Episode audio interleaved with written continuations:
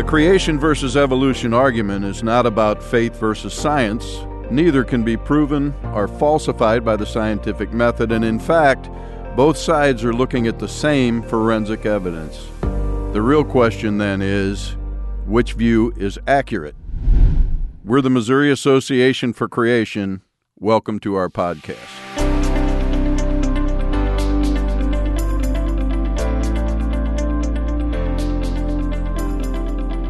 Well, hello from St. Louis, Missouri. I'm Marv Schaefer, president of the Missouri Association for Creation. I'm here with fellow MAC board member Zak Klein, who will be interviewing today's guest, Dr. Marcus Ross. But before we do that, let me take a brief minute to tell you about the Missouri Association for Creation. We've been defending biblical creation since our inception in 1972. Our primary function is to serve as an educational resource on the topic of origins. Our mission is to promote special creation by God as the best, most reasonable, and true explanation of the origin of life and the world in which we live, and to equip those who are like minded to be able to defend their beliefs through a careful examination of available scientific evidence, fundamental laws of nature, and the evidence from Scripture. Our monthly meetings are ongoing on the second Monday of the month and the MAC Speakers Bureau is available to churches, homeschool groups, and schools for presentations defending all aspects of biblical creation. Please visit our website, mocreation, mocreation.org, to learn more about our history, our core beliefs, and our mission. You can click on the Host an Event tab to find out how we can serve you. If you'd like to be notified when a creation event is happening in our area, please contact us through the website and let us know that you'd like to be added to our email list. Again, that's mocreation.org. Zak, you've spearheaded this podcast effort for MAC. What are our goals for this podcast? Well, thank you, Marv. I think uh, our goals really with the podcast, besides just letting folks know what we at uh, MAC are doing uh, here in the St. Louis, Missouri area, um, and certainly we want to be able to uh, be able to come alongside local churches, Christian schools, other institutions, and provide presentations, provide field trips and other information, um, especially for our, our local St. Louis region. And we also just want to have another avenue for providing folks with information uh, about the creation evolution debate, the evidence for the Bible's reliability, and why this entire subject is so important. You know, why is there a Missouri Association for Creation, and why have we been doing this uh, for all these years? So, yeah, this is just a, a great avenue to get our message out, to let folks know what we're doing, and hopefully to communicate uh, the importance of it all. Awesome. Well, today's topic is why does creation matter? Uh, Dr. John MacArthur, in his book, The Battle for the Beginning, has this quote. He says, Everything Scripture says about our salvation through Jesus Christ hinges on the literal truth of what Genesis chapter 1 through 3 teaches about Adam's creation and fall. There is no more pivotal passage of Scripture. So, as Christians, we recognize that this is a spiritual battle. And Dr. MacArthur's pointing out that the creation account in the book of Genesis is not just a creation story, it's not poetry, it's an actual recounting of history. You know, Paul refers to Jesus as the second Adam. You can't have a second Adam without a first Adam. Jesus' entire mission is predicated on what happened in the garden. Absolutely. And as you said, it's an accurate account of history. Christianity, we know, is a historical faith. Uh, Jesus lived, died, rose again in history. And without that, as Paul tells us, our faith is, is nothing, right? And so what we realize as creationists and, and here at, at, at, MAC is that that history doesn't begin with the Gospels. It goes all the way back to Genesis. That tells us the why that Jesus had to come and live and die and it's rise again. It's the foundation, right? Absolutely, it is the foundation. And so, while it's true, none of us here at, at MAC would say that you know you have to believe in a literal creation or a young Earth to be saved. It's not part of the gospel that we preach in the sense of the gospel is all about what Jesus did. It's not about your theology and it's not about you know what necessarily what you believe about history but what you believe about history just like what you believe about theology is going to affect who Jesus is and why he came and what he did. These are not just peripheral issues. Um, you can be saved without understanding the history in Genesis but if you know the history in Genesis and you reject it, you are whether you realize it or not, you are undermining the message and really the consistency, the integrity of the gospel.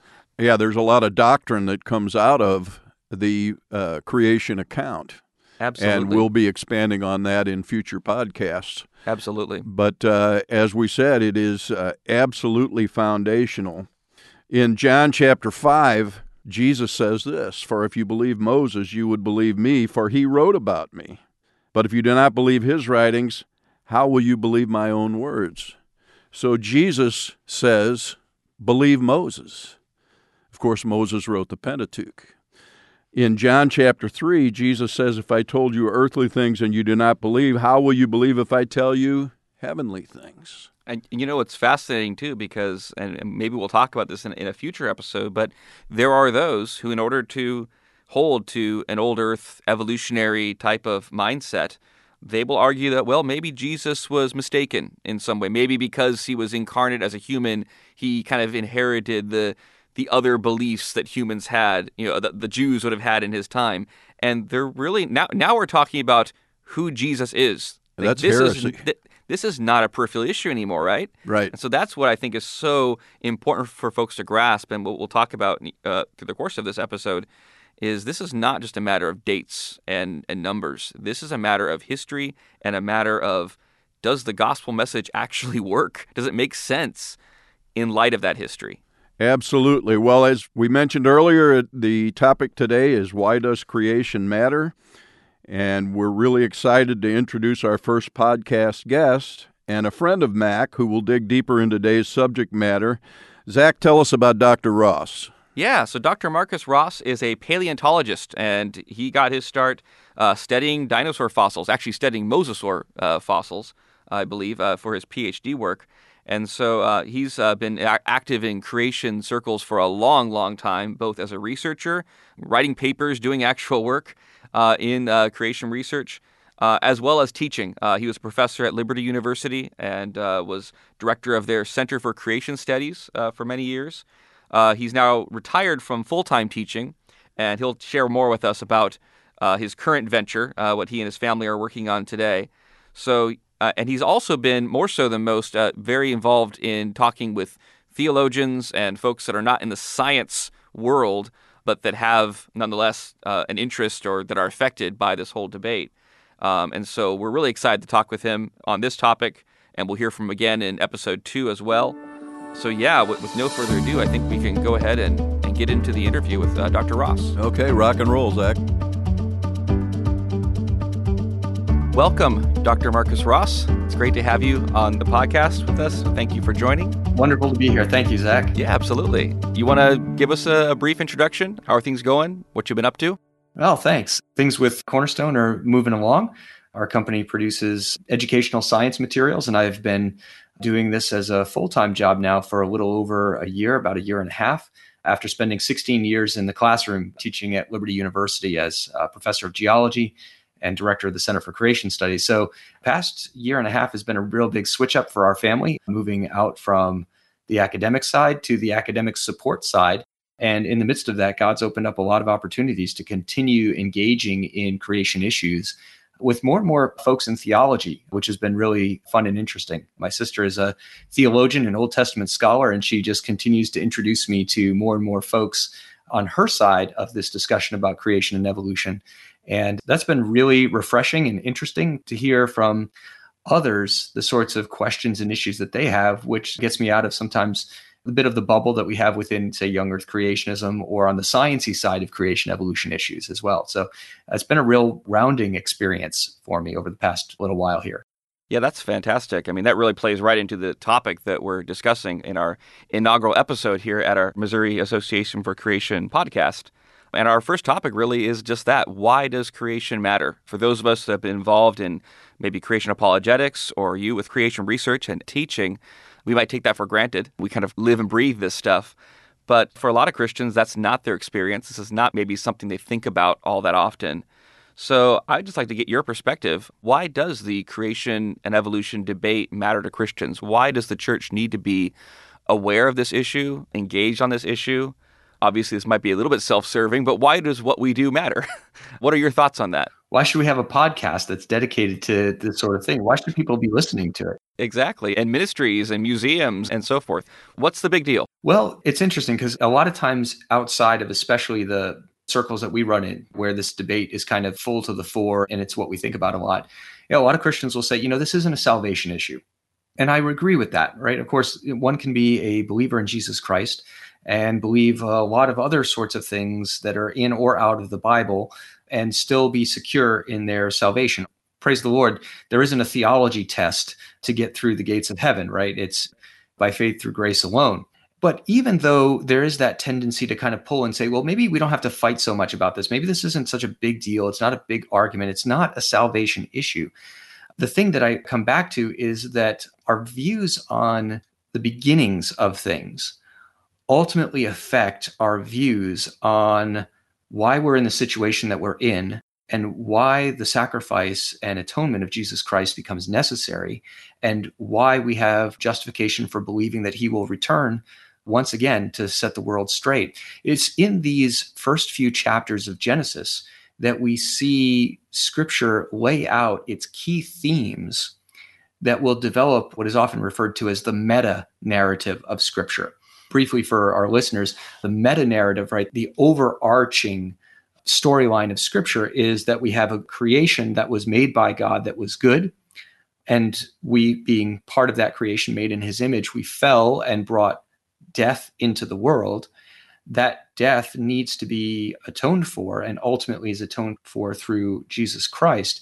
So we have creation, we have fall, but then we have redemption, through Jesus and ultimate restoration of all things. That is the grand storyline of the Bible. And most of the rationale for why we need all this begins in Genesis 1, 2, 3, etc. And so, while this isn't something that is required for you to think one way or the other in order to be a believer in Jesus Christ, it is something that helps to anchor why we needed Jesus Christ to come and die for our sins and provide a means of saving not only humanity, but redeeming the entire world along with it, because it is our fallenness that has corrupted this entire realm. That's one of the reasons why I am really passionate about this, is because when I look at Genesis 1, 2, 3, and the chapters afterwards, I see those initial beginnings of creation. We see the fall and the desperate need then for some type of redemption. And early in the passages of Genesis, we don't know what that's going to look like, right? God hasn't fully revealed that. But he did make that initial promise in the curse on the serpent. He promised that there would be a seed of the woman that would eventually crush the serpent's head. We see that fulfilled later in the New Testament. A couple of other real quick things is I also find that these perspectives that we take to one degree or another will challenge us to remain internally consistent with the Bible and with its own interpretations. When we get out of Genesis, what do we see with other passages that look back into it? And we want to maintain consistency there, like the other authors and the other individuals in the Bible. And that's because we also want to hold a consistent interpretive method. And I believe that, in particular, a young earth creationist view is capable of doing that while others don't. And once we've got those kind of nailed down, we see why deviations from a young earth creation perspective ultimately can have big implications in our theology downstream, often in places we didn't expect about the nature of God, about the capacity of the goodness or the fallenness of our creation. What does sin mean? What does death mean? These sorts of things that ultimately tie into that meta narrative are right there at the beginning. So, this is, I think, a crucial area for Christians to consider once salvation has been grasped, once salvation has been received, then it's time to start thinking through these issues. Yeah, as you're speaking, you know, I'm thinking that a lot of these topics you're bringing up, you're not talking about rocks and fossils. You're not talking about dating methods. You're talking about issues of the human condition, of the cross, of redemption, of the return of the Lord, the return of Christ. These are things that all Christians care about.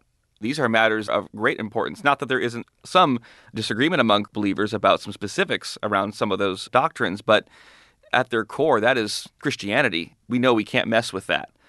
But in so many situations, it seems that a lot of folks will look at the creation evolution debate and they'll ask a question like, well, why does the age of the earth matter? The Bible doesn't give us well, we can argue that it does, but it doesn't literally give us calendar dates to set when the earth was created, right? And I think you see that especially in even some more conservative segments of the church, where there's a sense that if we could just table this discussion, and we'll talk more about the science aspect in a moment, but why isn't this a situation where, you know, we don't, Christians, we don't get all uptight about necessarily specifics in astronomy or Einstein's theory of relativity? They don't seem like they intersect and make a big difference in how we look at the world as Christians.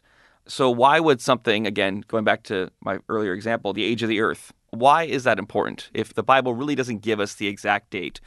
You know, isn't this an area where we just have Christian charity and people can have different takes, different interpretations, and some of us just don't need to think about it? Why does the age of the earth keep coming up and becoming such a hot topic in this discussion? This definitely relates to those first few themes that I was talking about here, right? Basically, we have a question Is scripture actually communicating clearly to us. One of the important aspects of Reformation theology was an affirmation of what they called the perspicuity of Scripture, the ultimate understandability of Scripture. Now, that doesn't mean that there aren't hard parts to Scripture, that there aren't mysteries and difficulties, but it does mean that Scripture does communicate, especially in matters of salvation, tremendously clearly. And there are other parts of Scripture that are also quite clear. And looking back through the history of interpretation of Genesis, not because it's authoritative, but because it's instructive for us, what we find is that there were no individuals who questioned the ultimate youth of the age of the earth really until we got to the 1700s, maybe the latest 1600s or so. You start seeing people really on the periphery of Christianity starting to ask questions about that. And then it starts to bleed its way into more orthodox realms of Christianity later on. So I think the genealogies that we see in Genesis 5 and Genesis 11, while there seems to be some structuring of those genealogies going on, there's a fairly nice mirroring between 10 on the first end and 9 or 10 on the second. We've got some questions about whether there's 9 or 10 different translations the Septuagint and the Hebrew give us different numbers there. But nonetheless, it does seem that the flood account acts as a hinge point with genealogies on either side that are structured in such a way to let us know that there is a finite amount of time between, say, Abram going back to Noah and then going back to Adam. And whether we peg that at 6,000 years ago, if we follow Ussher's chronology at 4004 BC, or whether we allow for a little bit more play in the genealogies and think, well, maybe there's some missing time there's arguments back and forth on this sort of thing. But nonetheless, looking back through the historical interpretation of the church, everybody thought that the earth was young. And it wasn't until there were external pressures that started coming from places like astronomy and geology, especially in the late 17 and early 1800s, that caused a shift in the way that people thought about it. So that's one of the things that we can think about as Christians here is if it wasn't for the externalities, we probably wouldn't be asking this question at all. We'd still be in a perspective where we thought the earth was young. So the externalities then have to be grappled with because this is the world that God has made. And if we're getting signals from it about the age of the earth that seem to be in conflict in some way with what we're reading with scripture, then we hope to see resolution, right? We hope to see that ultimately there is a unity between God's spoken word and God's spoken world. But we also know that because there is a fall, our ability to understand that world, just as our ability to understand and comprehend God, has been severely curtailed in certain ways. So we get a signal from nature, but we may or may not be able to interpret it quite properly due to what theologians call the noetic effects of the fall, these issues that affect our capacities in some way. I think those are some of the reasons why it's important. Is scripture communicating clearly to us? I think that it is. And I think that our long history of interpretation points us in that direction. So now, how do we approach the issues in science to see if we can't get some resolution?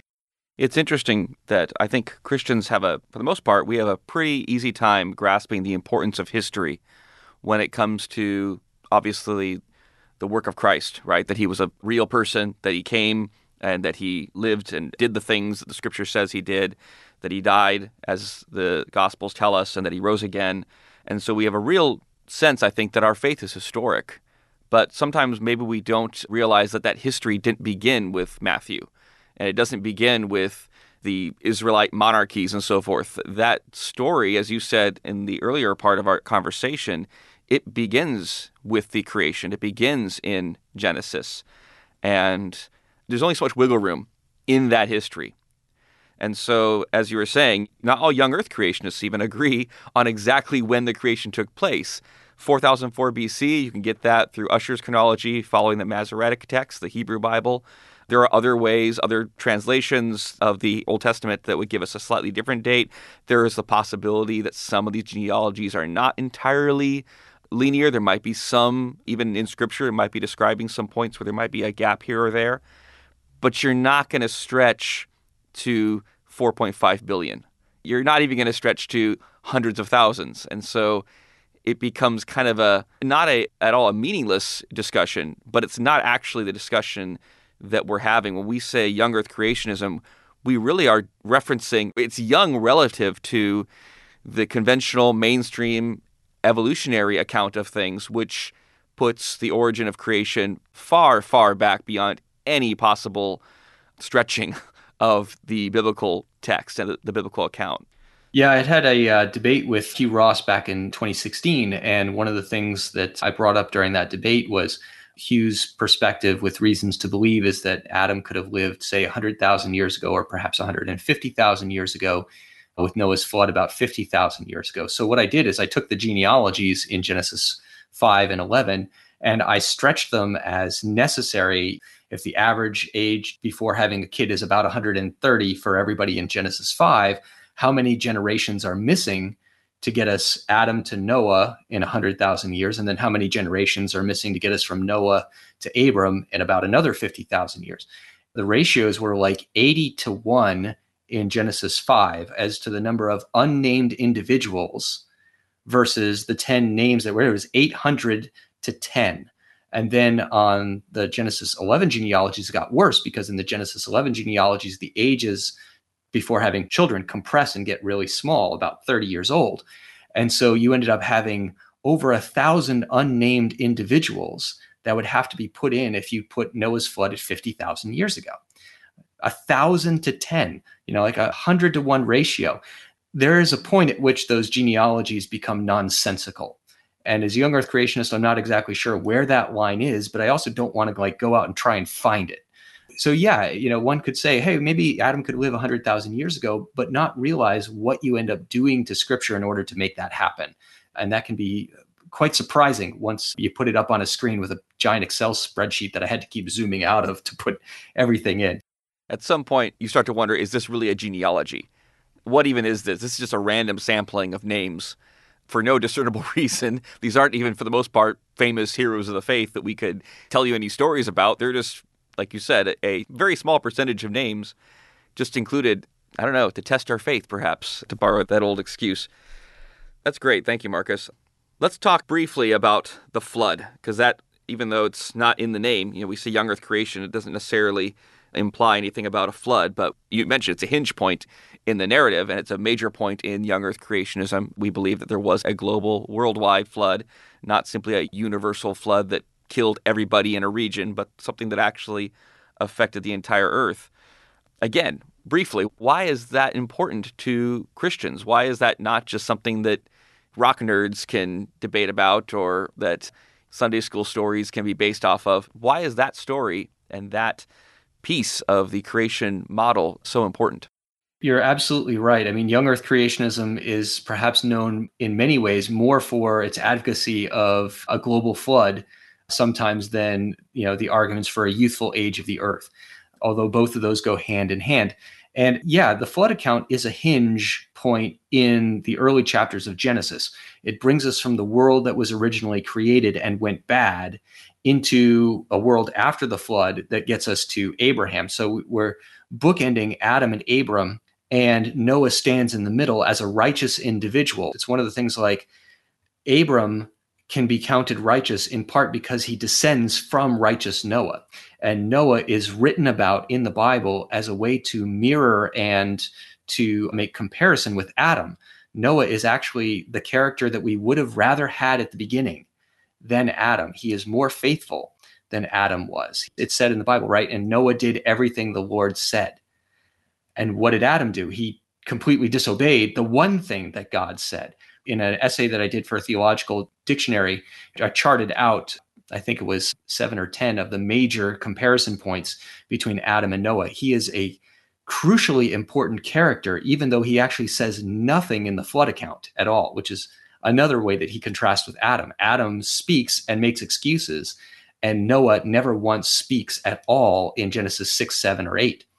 Not until he actually curses his son Ham that we actually have Noah say something, in which case he has a curse speech that mirrors God's curse speech on Cain. So theologically, Noah is really important there. But then as you get out into the rest of the Old Testament, you don't see anything from Noah. He shows up maybe twice or so, right? In genealogy and a comparison as well. But it's in the New Testament that we see the flood take on continued importance because it is used by Jesus and by Peter in particular as examples of what the world was like when God brought judgment. And therefore, that we can know that future judgment is going to happen. Peter uses the flood three times in his two short epistles to establish three different theological points that all rely on the flood's historicity and on the flood wiping out all of humanity and being universal judgment for the world. We see this especially in 2 Peter 3, where he contrasts the creation, the flood, and Jesus' second coming, which are all events that involve the entirety of the created world. So when you have something like that, then it turns out that mucking around with the flood in Genesis and saying, well, maybe it was just a local flood, or maybe it's a theological flood. Maybe it was a small event that was turned into this theological point. That's not how Jesus reads it. And that's not how Peter reads it. It's not how the author of Hebrews reads it when he commends Noah for his faith. So that's part of what I was saying at the beginning. We want internal consistency with our scripture because we believe in the inspiration of the entire Bible through the Holy Spirit right? We know that individual people are involved and they have their voices here as well. But the voice of the Spirit is the one that is unifying the text so that we have a complete, or at least a pretty whole picture of everything God wants us to know about Him and what He's doing. So when it comes to the science, then it's going to be up to us as creation geologists and paleontologists to see does the scientific evidence comport with the predictions we might have of a worldwide flood? Do we even have an idea of what those scientific predictions would be since we have no experience with something that cataclysmic, praise God, in the modern world? Yeah, and that really leads to my next question. So, if I could just take a step back and just kind of summarize the sequence of events that you and I are both describing, I think we're all on the same page here. We believe that the creation of the earth and, in fact, all of the universe would have taken place probably within the six to 10,000 year window, so very young compared to the secular account of things, let's say 6,000 years ago, that there were six solar days over which that creation took place. It's a very clear reading of the text. And that the creation was very good prior to man's disobedience at the fall. Adam and Eve disobeyed God in the garden. There's the fall, the curse on creation. That's then followed by the flood, as you were just speaking of. And then we know from Genesis 9 through 11. There's the dispersion of all the nations at Babel. And that kind of, I think, covers the big biblical milestones that most of us as creationists are interested in is really that creation through to Babel time frame, Genesis 1 to 11. Now, you just brought up paleontology, which is your field. You study rocks and fossils. That's the sort of thing you did in your education, your research, your teaching. So, in your field, paleontology and geology. We haven't had a chance to talk much about the specific science, so I want to give you a chance just to speak on something that would be your favorite piece of evidence that you would point to and say this is something that is consistent with what I would expect given the biblical time frame, given the biblical description of creation and the flood, and maybe something that's a little bit more of an anomaly as far as the conventional interpretation would have it, the evolutionary understanding. What would be your favorite fossil or rock or bit of evidence that you'd like to share with us? Gotcha. Well, thanks. That's a really good question, Zak. Thinking about what is one of the things that surprised me the most about the fossil record over the past several years, that when I saw it went, oh my goodness, of course this would make more sense for us than it would for my old Earth counterparts and my evolutionary counterparts and colleagues. The discovery of preserved biomolecules within fossils that are supposed to be 68 to 80 million years old, for example. So the first of these was discovered most famously by Mary Schweitzer and her team of paleontologists working with Jack Horner up on a T Rex dig site in Montana. And it turned out that in this femur bone, right, the thigh bone, this giant thigh bone of a T Rex, when it was broken, she once said in an interview that it smelled like rotting meat. That's not what you'd expect in a paleontology lab, is it? That's not. We tell them throw your old lunch away in the lab when that happens, like, you know, you're killing us here. So it turned out that when she got this thing back to the lab, there was an accident that her TA had done, her research assistant. He was told to soak some samples of the bone in a solution to help demineralize some of it. And he left it overnight and it demineralized all of it. That wasn't supposed to happen. And so he brought the dish back over to Schweitzer and said, I'm sorry, I screwed up, but there's some stuff in here and it looks really odd. And she looked at it and it looked like blood vessels and, you know, weird original organic material. It didn't dissolve because it's not mineral, it's organic. And she said, do it again.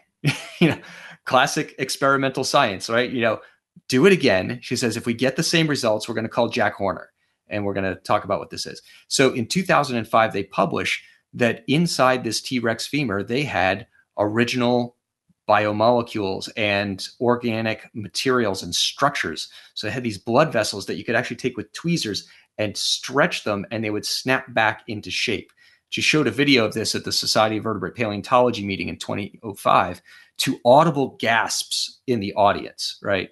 Paper got published in Science there was some pushback. People thought, well, maybe it was microbial stuff. It was bacteria that had invaded the bones and coated over where the blood vessels used to be. It was all recent. And Schweitzer is an astonishingly tenacious scientist. And she has been working over the past now 17 years since, showing first off that these were actually original to the organism. They've done protein tests to identify proteins that are only found in vertebrate animals and found three different proteins that were only found in vertebrate animals. So no bacteria can make these. So you're able to exclude the bacterial argument, right? And this is now the idea that there's preserved material in bones is so commonly known now that it was part of the new Jurassic World justification for getting dinosaurs in the first Jurassic World movie with Chris Pratt. They mentioned, oh, we don't need amber anymore because we can get the DNA from the dinosaurs right from their bones. Well, Schweitzer's team did identify little bits of DNA, but it was kind of like if you took a dictionary and put it through a paper shredder, or even worse, a chipper, and you have little tiny fragments, and you could never put the pieces back together again. But there really were pieces and fragments of DNA, and there are intact segments of proteins. The reason that this is important to young Earth creationism is that these molecules have known horizons for degradation. And those known horizons for degradation under the best of laboratory conditions, sitting in a minus 80 freezer, minus 80 degrees Celsius freezers, minus 120 Fahrenheit. That sort of thing still decays, we estimate, in tens of thousands of years. Some of these molecules maybe might have a shelf life that could last a million under the best conditions. But the reality is that the rocks in Montana are not the best of all conditions.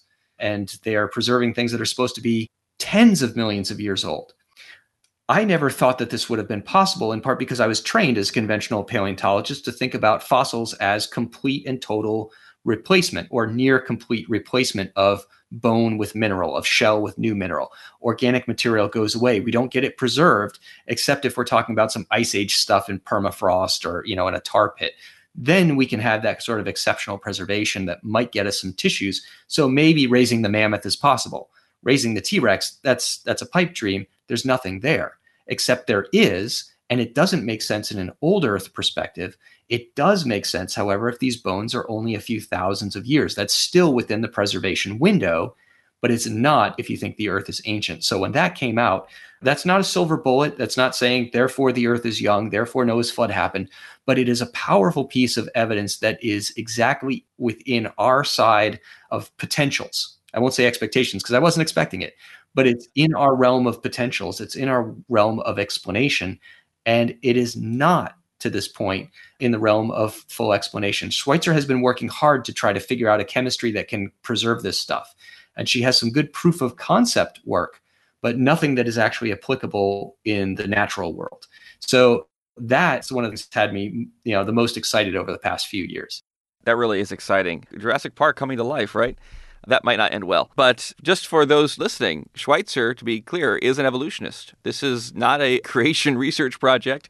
The story you told, it's fascinating. It was virtually an accident. This is not something that a conventionally trained you know, evolutionary scientist or paleontologist would go looking for. And so that's another thing to keep in mind for all the incredible advancements that are being made in the scientific community in a lot of fields. No one's looking for this kind of thing. Scientists don't look for things that they expect never to find.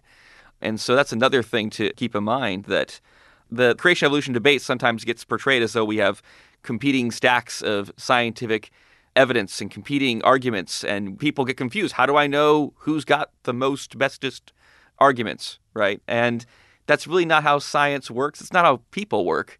We all look at the world from a particular perspective. We use a certain, like say, a worldview or a paradigm that kind of guides our expectations. It guides the kinds of problems and questions we want to ask about the world. As Christians, we have certain beliefs and certain things that we expect that are true about the world given scripture. And in many ways, a young earth creationist, we're simply extending that back to the early chapters of Genesis and saying this is going to guide our expectations. We expect to see, as you said, God's world will be ultimately consistent with what is revealed in God's word. And just going back to the topic of our conversation here, that's a good summary of why the creation and evolution debate matters because it's not just a debate about science. As we can see from the example with Schweitzer, revolutions and unexpected things come up in science all the time. Uh, look at the history of science. It's a history of people being surprised and finding things they didn't expect. And that's not something you want to build your faith or your civilization, your system of answering the big questions in life on things that could be overturned through another experiment and another discovery or a new star. The Bible purports to give us a true and accurate account of the origin of the universe, the origin of the earth, and also for why things are the way they are, why we die, why we suffer, all these things that you were speaking of earlier. And when you start to, as you said, monkey with that a little bit, you start to play with that to try to line it up with this competing narrative that's coming from essentially an atheistic or at least a naturalistic perspective, we're really shooting ourselves in the foot. We're undermining, in many ways, Christianity's strengths in that it can give a cohesive explanation for why we exist, for why creation and why nature can be so exquisitely designed and beautiful in many ways, and so cruel and ugly and pointless in others that's the heart of the Christian message, right? That God is a good God who made a good creation, and because of our rebellion, things are the way they are, but we have a future hope through the cross, through Christ, that there will be a restoration, as Peter said, of all things ultimately.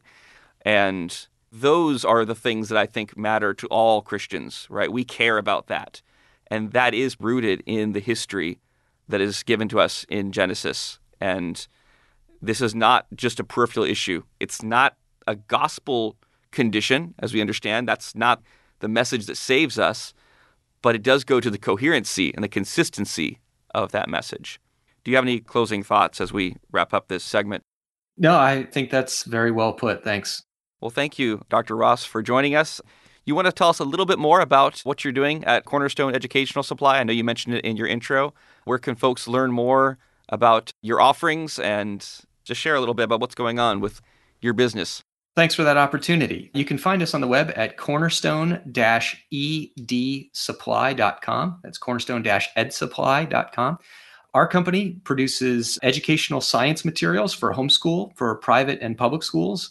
We work with universities and we also work with publishers. We do a lot of custom kit building material. So if you've got a homeschool curriculum that you're working on, we may actually provide the stuff. That's what my wife likes to say. We're the stuff people. When your curriculum says, go get some things, you need a beaker, you need some owl pellets, you need dissection materials, you need a rock kit. These are the sorts of things that we produce. And uh, we started seven years ago now, in 2015 is when we first launched we started with educational geology kits because I wanted to bring creation based rock, mineral, and fossil kits to the homeschool, private school, and other Christian environments because there's ways of thinking about geology. And when you get a rock box from just any old place, and you lift it up and you look at it and they're talking about millions of years, immediately for some people, they're just not sure what to believe what's true, what's not true. Do they throw all of it away or what? So one of the things that we put in our all of our geology kits is a biblical geologic timescale that gives you the conventional dates on one side so that you understand what the standard perspective on the age of the earth is. And on the other side, on the right hand column, you get the same geologic column that is organized according to what rocks were formed during creation week, what rocks were formed during Noah's flood and what rocks were formed after Noah's flood.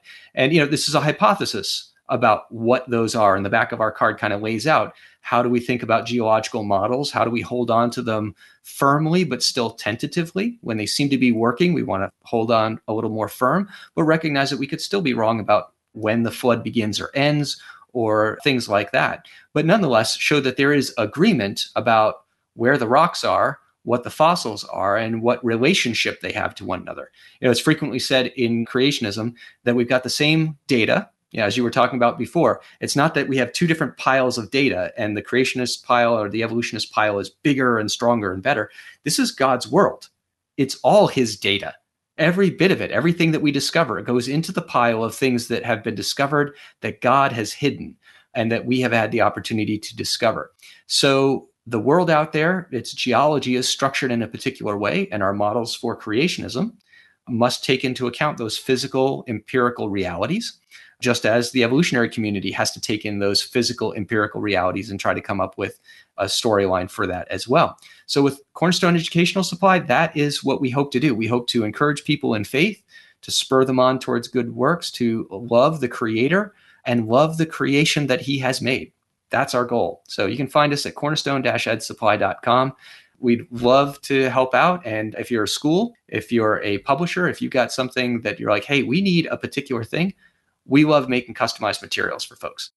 Well, that's awesome. Thank you, Marcus. And as a customer of Cornerstone Educational Supply, and I think I have the full rock kit collection, unless maybe you've released some new offerings, but they're excellent quality. Yeah, and for any of the kids out there, we actually have a Minecraft geology kit. You can find it on our website, the Minecraft kit. So for all those kids who are just gaga for Minecraft, good heavens, you can get the real rocks and blocks and ores of Minecraft. It's awesome. That is awesome. And as you were saying, we are bombarded with the conventional and evolutionary interpretations of these things all the time. And it can either be unsettling, like you're saying, and we don't know what to trust, or it just kind of becomes normative and it becomes part of the framework through which you look at rocks and fossils and the world around us. As Christians, we really want to guard against both of those. We want to be eager and open to discover and learn about the things God has made while also being confident in the reliability and the authority of Scripture and your materials are doing a great thing in helping to promote that way of thinking. Thank you again, Dr. Ross, for being with us. If you can stick around a little longer, we'll be talking a little bit more with you in our next episode about some things more on the theological side that you've been involved in, some interesting debates. So we'll just leave that as a teaser for next time. Thank you for listening. Boy, Zak, that was interesting. Uh, so Give us a synopsis. Yeah, well, I mean, I think that what Dr. Ross was sharing is really exactly along the lines of what you and I were talking about before the interview, right? That this is a matter of history. It does connect to the gospel message. Um, yes, there's plenty of science involved, and there's plenty of good scientific evidence. Uh, Dr. Ross shared about the soft dinosaur tissue, which uh, you we're very familiar with, and he gave some more detail that even I wasn't aware of about how that was discovered. That it was found almost by accident uh, by researchers that really weren't looking for it, um, and that helps us, I think, understand you know why this debate why it can seem like oh there's so much science on the side of evolution the side of an ancient earth and just to recognize that that's where scientists are looking for right. and, and people tend to find what they look for and right. so we that should fits be, their worldview. It fits their worldview. And when they find something like the soft dinosaur tissue that does not fit their worldview, they don't throw out evolution. They don't throw out the ancient age of the earth. They find some way to try to hold it together. And even though, the, as of yet, from what uh, Dr. Ross was sharing, they don't really have an explanation. They've got a couple of theories, but none of them that actually satisfy, none of them that actually make sense of where these bones are found, of how they've been preserved. And yet the evidence is there, it's clear, and it fits beautifully in right. the biblical um, time frame. Right. Da da da. Here comes the rescue device. Right. That's right. That's right. That's well, right. Zak, thanks for conducting that interview. That was awesome. Thank you for being here. I'm Marv Schaefer, and that was Zak Klein. This has been the Missouri Association for Creation podcast. I'd like to leave you with this. In the beginning, God created the heavens and the earth. See you next time.